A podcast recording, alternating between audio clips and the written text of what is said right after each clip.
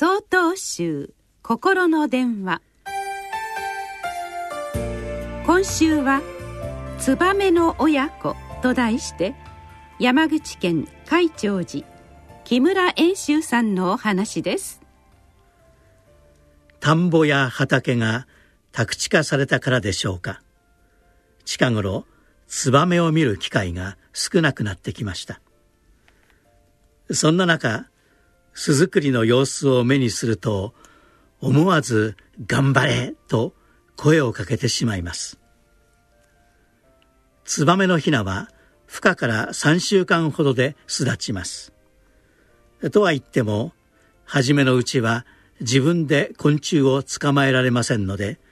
電線などに止まって親鳥が餌を運んでくるのを待っています電線には他の巣からも幼いツバメが集まってきて一列に並んでいます。この風景はとても賑やかで微笑ましいものです。見ているとコツバメたちは遠くから親鳥が舞い戻ってくるのを見つけて「こっちだよこっちだよ」と羽ばたきをしながら大きく鳴いて呼びかけています。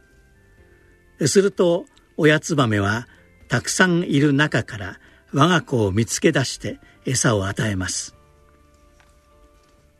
その様子にふと幼い子供が犠牲になる事件を考えさせられました。子供の叫びに親が気づかなかったり答えてあげなかったりすると弱い命は消えていってしまいます。親の身勝手に憤ることもしばしばですが幼い命が痛ましくてなりません。そのような事件や事故から子どもたちを守るためには地域社会がその呼びかけに耳を傾け見守る必要があります。ツバメがたくさん飛び交っていた頃は他人の子供でも大人が一声かけていたものですが開発が進んで人口が増えていく都市部ほどかえって無関心になっているように思います。今年も軒先にツバメが巣作りを始めました。親と子の力強く生き抜こうとする様子に私たちが目指すべき姿を重ね見るのも意味深いのではないでしょうか。